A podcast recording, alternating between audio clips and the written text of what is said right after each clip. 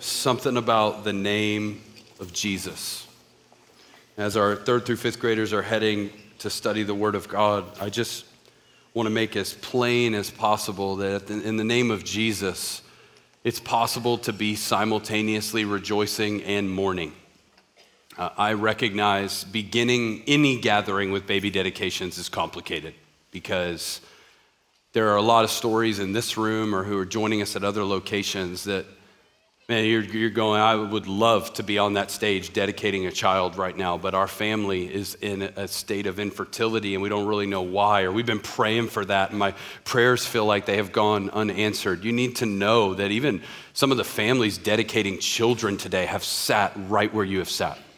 And if that is your story, opening the pages of Scripture is the ultimate reminder that God is near to those who are in that season right now.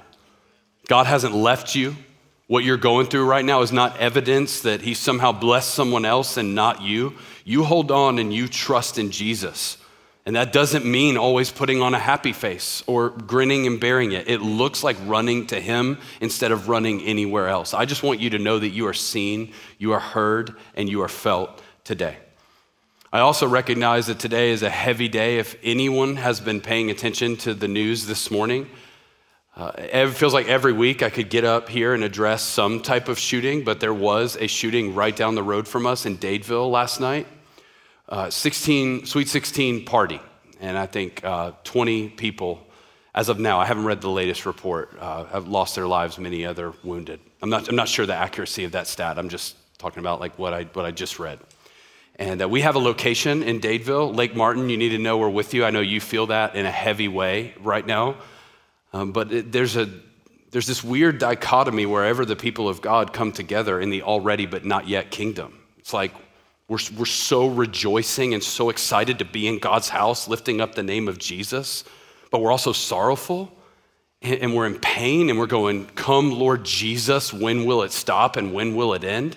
And if you're here today and you're feeling the tension between like two different worlds emerging at church, that's called the kingdom of God breaking in against the kingdom of darkness. You feel that divide because it's real. And you live in a spiritual world. Don't care who told you you live in a material world. You live in a physical and a spiritual world where there are powers of darkness combating what the kingdom of God is spreading. But we know how the story ends. We talked about it on Easter Sunday. The empty tomb is your constant reminder that Jesus wins is the headline. And Jesus has won, is winning, and will win for all of eternity. That's what we looked at last week. We've been in a series in the book of Acts. If you're just joining us, it's the story of the early church. And I do not have time to go into a full recap of where we've been. All those talks are on our podcasts or on our YouTube. But you got to get last week because last week we looked at this sermon that Peter gave on Pentecost when the Holy Spirit goes out. It's really an explanation of hey, what in the world is this story about this Jewish carpenter who taught these things and did these miracles, but then we thought he was dead, but now y'all are saying he's alive. And now 50 days later, y'all are all in a room speaking different languages that you couldn't speak before. It's about 120 people. And so Peter's sermon at Pentecost was him standing in that moment and going, here is what is happening. We're going to continue at the very end of that sermon today, but before we turn there, I want to give you a title. The title for this talk, and I'm going to try to keep it short today. I say try because I make no promises. The title for this sermon is called Growing a Godly Family. Growing a Godly Family. Can you look at my next to you and say family? Family. We're going to talk about family today. And really, we're going to talk about like nuclear, like your family at home, but even more than that, we're going to talk about growing a church family because of what happens in Acts chapter 2. But I got to get that title in front of you right now because when we talk about family in Auburn and Birmingham and other communities in Alabama in particular, the temptation is to believe that the goal is to grow a good family. And I hear it all the time in our lingo among parents and among people in the community. It's like, oh, they're good kids. No, we got a good marriage. Oh, it's, it's, it's a good life. God's been good. He's good. And good is, is, is a good word, pun intended. Like it is. It's a really good word, but it's not the goal. The goal of a Christian is not to have a good family, it's to have a godly family. And the word godly doesn't mean perfect, it doesn't mean self righteous. The word godly means pleasing to God.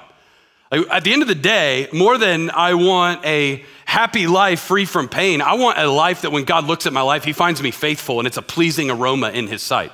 So the question you got to ask about your family, and the question we have to ask about our church is not, is it good And is it pleasant? The question is Does God look at what you're building in your individual family in whatever season of life you're in right now? I realize we got a lot of different seasons.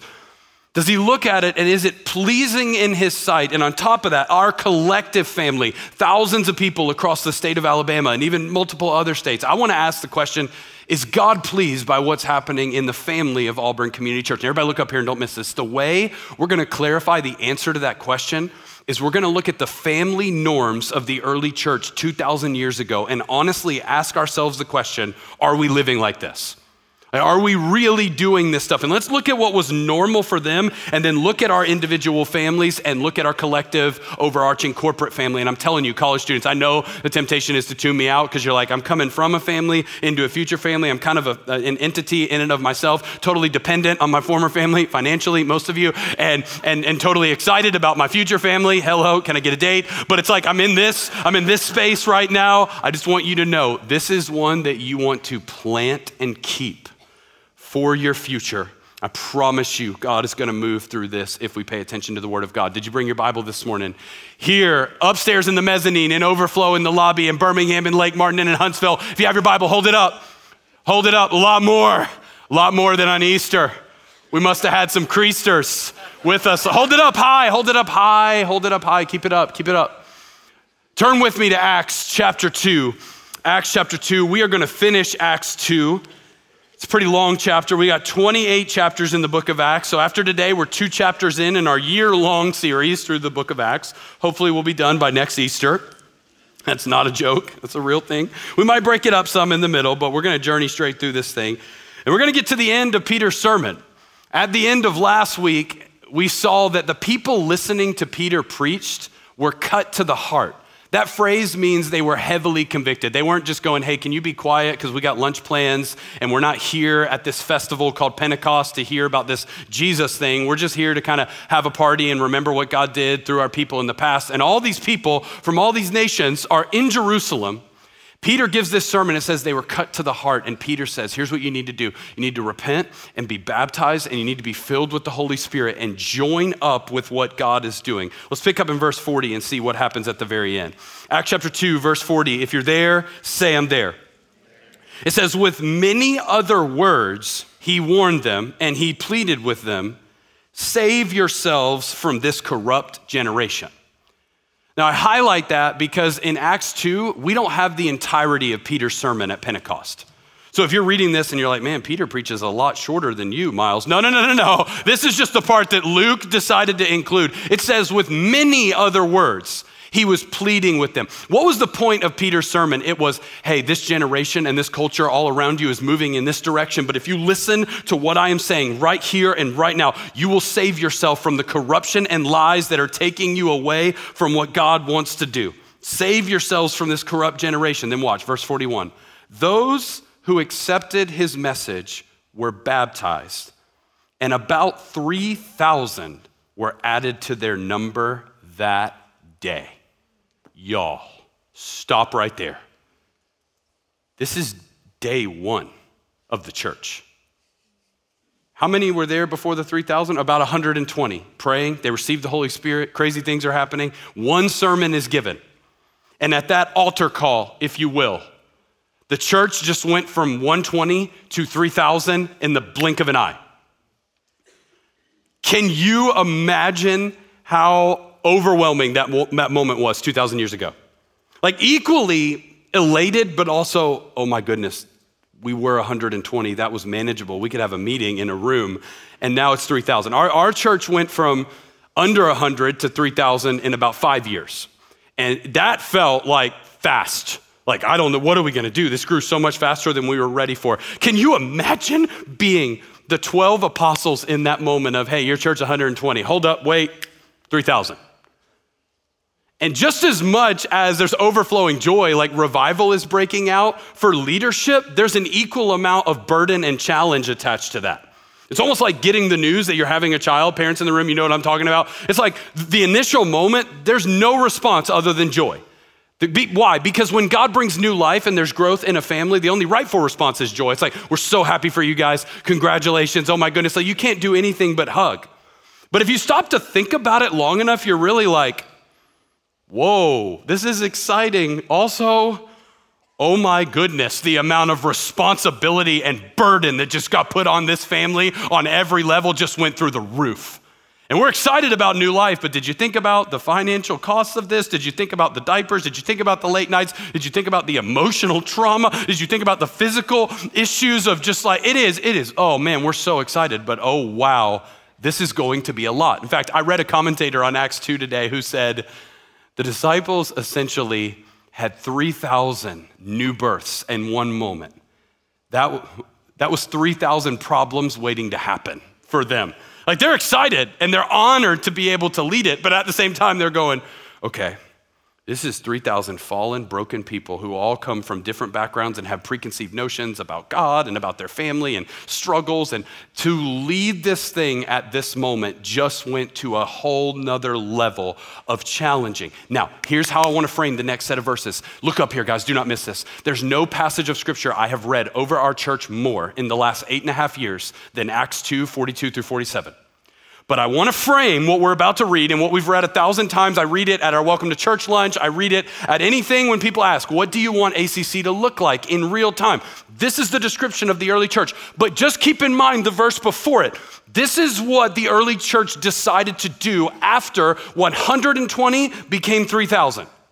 And, and one last word about that shift. I think in our day, there's a temptation and a tendency to kind of be negative and a naysayer about any church that's particularly large. And some of that criticism is totally fair. But I just want us to keep in mind, as a large church in and of ourselves, a larger church is not any less pleasing to God. He literally took it from 120 to 3,000 in the blink of an eye. God likes his kingdom growing to new people in real time. At the same time, smaller churches and medium sized churches have their place and their gifts in the kingdom of God. We all connect to see God do a new thing. But I just wanted to say publicly in front of our church if the criticism of ACC is it's just so big and it's so massive. It's a challenge. It's one we're learning how to deal with well. But at the same time, I would rather have this challenge than any other challenge because God has poured out his spirit in a new way. So we got to look at what were the norms of their family and are these the norms of our church family and of our individual families? Here we go. Acts 2 42. Many of you know it by heart. They devoted themselves to the apostles' teaching and to fellowship, to the breaking of bread and to prayer. Everyone was filled with awe at the many wonders and signs performed by the apostles. All the believers were together and had everything in common. They sold property and possessions to give to anyone who had need. Every day they continued to meet together in the temple courts. They broke bread in their homes and ate together with glad and sincere hearts, praising God and enjoying the favor of all the people. And the Lord added to their number daily those who are being saved. That's it. That's what we want to see. That's what growing a godly family is all about all these different activities happening, but the common thread being that they were together. Anytime I talk about this passage of scripture, I like to remind us that the price of community is the sacrifice of commitment. So many people want the community and the, the, the, like fellowship and love that's present in this passage, but they don't want the commitment. You realize that all the romantic things and the signs and wonders and the cool moments around meals, they're all happening in the context of living together. So if you're not willing to commit to a local church and do life together over time when it's good and when it's messy, then you're not going to taste the glories of what it means to be involved in covenant community with other believers. But this happens on the backside of commitment.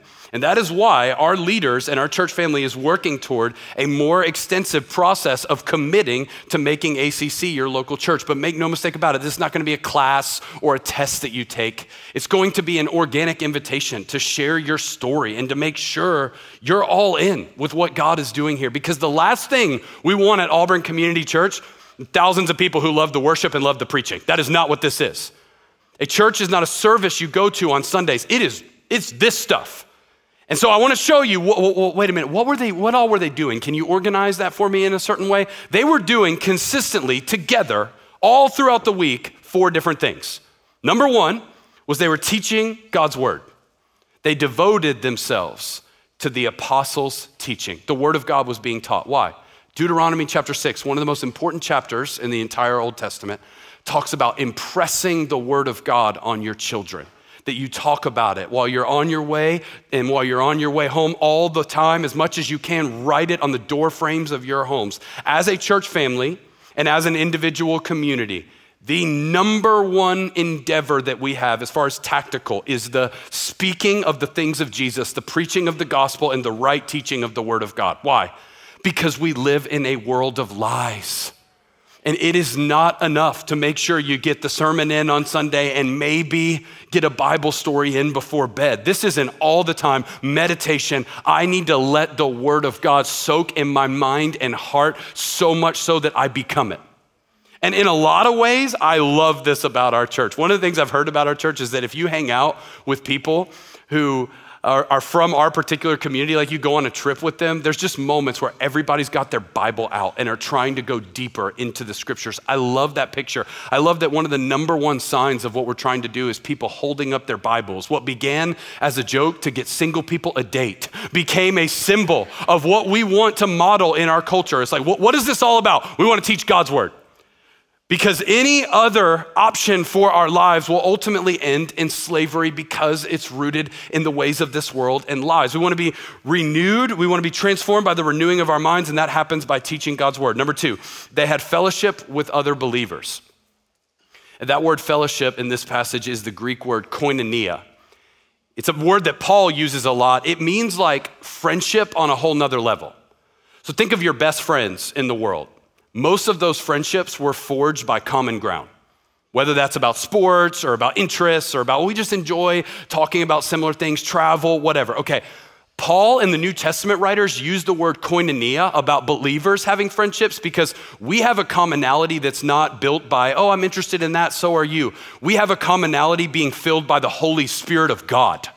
And if the Holy Spirit is in you, guess what? That unity transcends all disunity about politics, about racism, about cultural background, about socioeconomic status. We are united by the blood of Jesus and filled with the Holy Spirit. So what happens? We're generous. They're giving to anyone who had need. They don't consider their stuff their stuff. It all belongs. Why? Because church is not a service you attend, it's a family you belong to. Jesus didn't come to grow a following, He came to grow a family with sons and daughters of their heavenly Father, filled by the Holy Spirit, connected, united to Christ. And that's why they were consistently gathering together. You know how often they gathered together? They didn't gather once a week, three times a day for prayer in the temple. And I get that this is a different day and age. They're not, they're not traveling as much. Jobs look different. The rhythm of life looked different. But this group could not help but be together. And it literally says they had everything in common. That doesn't mean that they were all the same type of people. It just means the one thing they had in common, the filling of the Holy Spirit, transcended everything that was different about them. Number three, they had meals with intentionality. Meals with intentionality. If you notice in that passage, they're like eating a lot. The breaking of bread, not, not just like privately and individual meals, but corporately taking the Lord's Supper. There's something about sharing at God's table and being intentional with meals over time that grew the early church. In fact, everybody look up here, do not miss this. If you look at what grew the early church the most 2,000 years ago, it was not crowds drawn to a speaker or particular miracles. It was people slowly but surely across the Greco Roman Empire won over by the hospitality of a dinner table. I'm saying, do your homework. You need to, you need to see this. Our plan as a church for discipleship is the table. We believe something significant happens at the table. We talk about this with families who are raising kids. You got more of an opportunity to raise your kids at the dinner table than TikTok or Instagram or any cell phone app does. And I actually mean that. That is the number one space. And as a parent who's really fearful about raising kids in our day and age, trust me, I get scared to death of all the options that are out there. But I've got to realize the responsibility I have as a parent to go, if you own the table, you have more of an opportunity to form your child than technology or anything they hear about school ever will. And we believe this about our community groups, y'all. Hey, as, as much as I love community groups getting together and studying the Word of God. It's beautiful.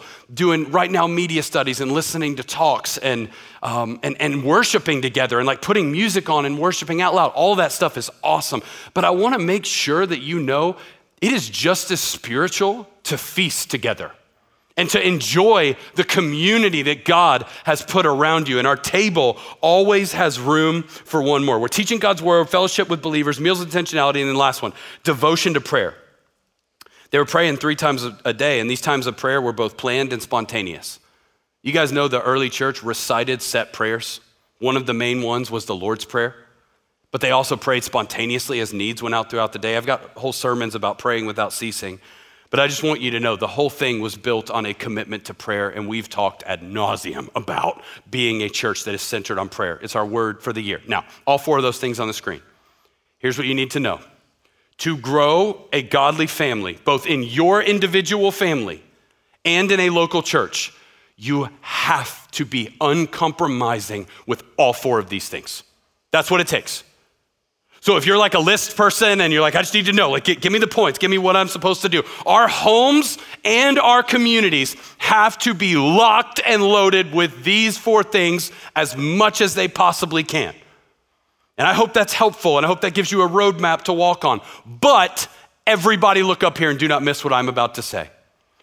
The problem with a family and the problem with a church is that there are people in it, which means it's not a machine where you can input certain practices and automatically the output will be consistent. Some of the older parents in the room know this. You had multiple kids in your house, you, you raised them to the best of your knowledge the exact same way.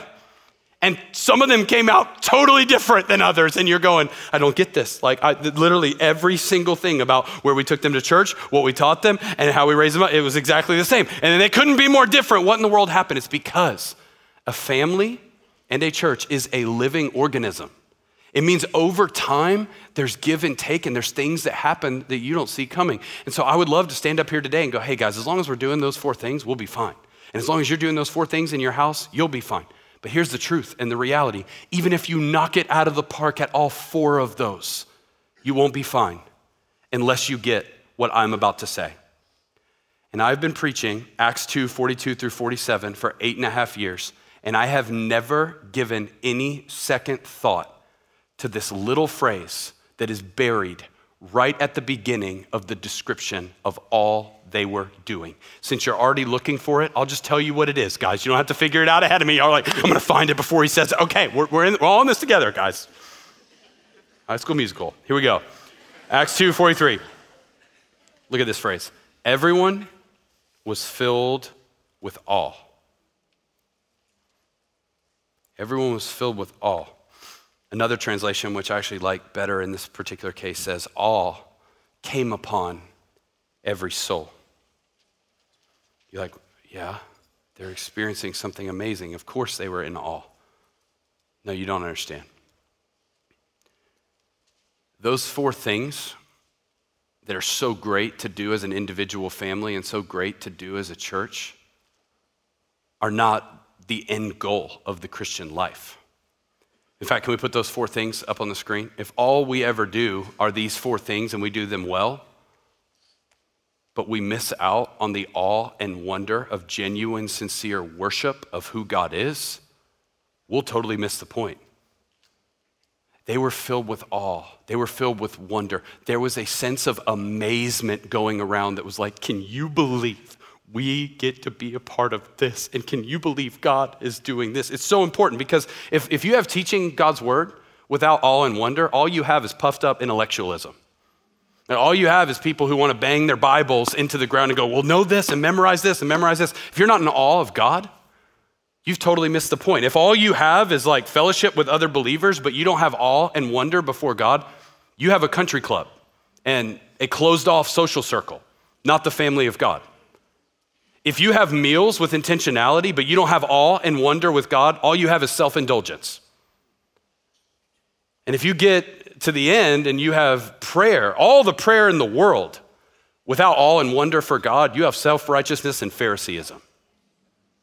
The magic ingredient of the early church was standing in awe of God. And I want to argue today that growing a godly family is all about rooting your family in a state of joining the song of heaven that says, Holy, holy, holy is the Lord God Almighty. The whole earth is full of his glory. Our greatest issue as believers, look up here, do not miss what I'm saying. The greatest fight for your soul is a fight for heart level worship. This Jesus thing is not a competition for your daily disciplines and practices. It's not a, we just need you to stop doing that stuff and start doing that stuff. It's a war for the affection of your heart. And when you build into your life a desire for God that burns away your desire for sin, you have now become the type of believer that can participate in the family of God where the Holy Spirit is spreading like a wildfire. And I realize we got a lot of people attending church today who might be like, this whole like doing those four things was weird enough, but now you're talking about like standing in awe of God. This is just like a, a, a religious thing. This is just a Jesus thing. No, this is a human thing. Think of every environment that you've ever been in where it feels like there's life happening. There is also worship happening when you saw that. Think of our football games in the fall, and you think of like when people rally around a cause, it doesn't have to be a religious thing for you to see that human beings were created to worship. In fact, I saw this in such a real way this week. I stepped further out of my comfort zone than I have since we moved to Auburn this week. Courtney and I attended a Kenny Chesney concert, okay? and if you know me, you know that's way out there in the water. Like, like uh, the song Oceans was on as we walked in. It was in Birmingham, by the way. And I looked out there and I know like two or three Kenny Chesney songs. My, life, my, my, my wife loves Kenny Chesney, so it was so much fun. Went with friends, it was great. But I'll tell you what, what, what blew me away is watching this arena full of thousands of people. And every time a note, I mean just the slightest note would start, there was something from the gut of 6,000 people that was like, I know every word. And I'm watching this and going, I wonder how many of these people realize that that is what worship is. That, that they've identified something about what he sings and how he sings and his message about life that's like deep in the depths of who they are, that they can't help but express in some kind of outward way. And I'm going, most of these people probably have no idea that what they are doing is letting out their inner need to be attached to something that's greater than themselves. But here's the problem with, with, giving your worship and adoration to anything other than God. I'm all for sports, I'm all for concerts, I'm all for whatever you're into. But here's the problem those things are all small things compared to the ultimate thing and the giver who gave us those individual gifts to point back to himself. And here's what you need to realize if you never join in with the worship of the King of Kings and the Lord of Lords, you will never truly discover your identity in this life. You will always be wondering, Who am I? You'll always be searching. You'll always be looking for the next hit or the next thing or the next like or the next ador- adoration. Why? Because we get intrinsic value from attaching our souls and our stories to something greater than themselves. Could it be that you will, defi- you will finally discover who you really are when you let out of your soul the song that's being sung in heaven? Holy Holy, holy. What does the word holy mean? It means without error and without equal. It means, God, there's no one like you. And if you've gone your whole life without letting those words out of your mouth verbally, your soul is sick and suffocating because you are depriving yourself of the reason why you have breath. You have breath in your lungs for your Heavenly Father to love you and for you to sing a song. And God is most glorified in us when we are most satisfied in Him. The satisfaction your soul is longing for comes from glorifying Jesus. So if you're here today and you're like, I want to grow a godly family, how do we make sure we don't miss it? How do we make sure we don't miss it? Here it is. Number one ingredient, it's my only point today Christ exalting worship. That's it. Christ exalting worship. Your greatest weapon, according to the scriptures, against the anxiety that cripples you is Christ exalting worship. Jesus goes into that in the Sermon on the Mount. We're looking for solutions all over the world, and I get it's a complicated issue, but there it is. We are so anxious because we are so self centered. You find who you really are when you get your soul to a state of self forgetfulness that puts Jesus in his rightful place. But guess what? That's not just for your individual battles with your own mind. That is true for your battles in your marriage or with the people you love the most. Do you know you are the quickest to forgive when you've been in the presence of Jesus and felt how forgiven you are? You are the quickest to be patient with the people around you when you've been around the God who's slow to anger and he's blown you away again with how amazing he is. The fight for your faith is the fight to stay in awe of God. And the fight for our church right now is the fight to stay in awe of God. Holy Spirit, please help me to stay in line with what you want to say right now because I do not want anything I'm about to say to, to come from the flesh. I only want it to come from your spirit. Guys, we're in a moment together as a church right now. And I am like righteously indignant against what the darkness is trying to do. And this thing, I mean, it's way bigger than we ever thought possible, but new levels mean new, new devils. And I've sensed it. And one thing I have sensed is something that I believe happened to the church back in Acts chapter 2. If you read any commentary about what we're reading today, it says this is what the church has been trying to recapture for 2,000 years, but can't. And it talks about how we've all divided and we've become all these different denominations. And 2,000 years later, we are a far cry from what was written in Acts chapter 2. Do you want to know what happens? Believers stop standing in awe of God and start dividing with one another over preference. And it becomes about things that it's not really about. And so I just want you to know I've, I've taken more conversations with like frustrating, hard, offended people over the last couple of months. And I love the thousands of people that call this church home. But we cannot let our individual personal attitudes distract us from what's the point of all this? Jesus wins, and let's stand in awe of Jesus. That's what we're doing here. That's what we're going to keep doing here. And if if you have another agenda at this church other than the exaltation of Christ, you seriously need to consider whether or not this is the right church for you. And I say that as a leader and a shepherd that is called to protect and embrace and comfort our people, but to also drive away those who would drive a wedge.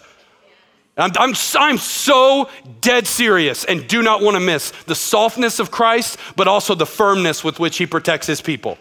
Do not come in here with another agenda other than exalting Jesus. That's what it's all about. So the whole sermon, here it is. Ban, you can come up here. I'm done. It was quick, semi. We must, we must make a regular pursuit of standing in awe of God. You have to do this personally. We have to do this corporately. We have to stay in a state of standing in awe of God. Why? Because Humility is not something that we can conjure up. The key to health, and y'all stay focused, please. And if you're tempted to get up, please make sure that's for an emergency. It has never been more distracting for you to get up mid service than it is in this room. While I'm being firm and difficult, I'll just go ahead and make that point too. Um, the key ingredient for health in every family is humility. If you don't have humility, you're not going to get healthy. But humility is not a character word that you can go, oh, I'm working on my humility today. I'm serving others. That, that doesn't work. Humility is unnatural to the human condition because of sin. Humility is the byproduct of being in the presence of Jesus. And if you haven't been near Jesus lately, you're probably either arrogant or insecure. Both are two sides of the same coin called pride. So, what's our endeavor? Staying humbly at the throne of Christ and fighting against the enemies of our worship. What, what are the greatest enemies of our worship? Well, one of them is familiarity. Some of us have just gotten too familiar with God that you literally have to fight against this by every day focusing your soul on the stunning glory of God and His transforming grace. If you're not going to do this, you will not be the husband, you will not be the wife, you will not be the friend you are called to be. The two are related. Your personal worship and our corporate worship is related to our relational health with one another. And I want to grow a godly family. But at the end of the day, What's going to decide that is going to be less about did I make sure we had a Bible study every day? And more about in, in my efforts to do all of those things, did I cultivate a heart that fought against the familiarity with the things of God, with an awe and a wonder? Jesus, wow, I see you. You're amazing. But you got to fight for that the last enemy, and I could, I could go into like so many of these. If this sermon resonated with you at all, there's a book called Awe by Paul David Tripp. It's all about how every struggle you have in this life is related to what you stand in awe of. It's all about your affections, all about worship. But the other enemy that I feel in my spirit most often is forgetfulness. We have a problem called spiritual amnesia. We forget the power of the cross. Some of y'all, it's a week away from Easter. You've already forgotten the power of the empty tomb. Why? Sin blinds and numbs. So we got to come back. And we're going to do that right now by taking communion. If you got your elements on the way and you want to get those out, if you didn't get it, you can raise your hand right where you're at. If you're not a believer in Jesus, you just want to sit this moment out and reflect on whether or not you want to step into a relationship with God. Once again, if you didn't get one, just raise your hand right where you're at. They'll bring one to you. And, and we also have communion stations in the four corners of this room where you're welcome to get up and come kneel and pray and take some bread and dip it in the juice. That's fine too. But why do we do communion every week? We do something to physically remind our senses to stand in awe of the cross, that we've been forgiven, that grace is here because of the blood of Jesus. And if you're here and you don't know Jesus, this is your invitation in this moment to step into more of God. This is your invitation to confess your sins. Husbands, this is your invitation to pray over your wives, like I challenge you to every week. Let, let's, like, right now, practice the very sermon we just heard, and then we'll finish by standing in awe of God and joining in the song that's happening in heaven right now. Y'all take communion, and we'll sing in just one second.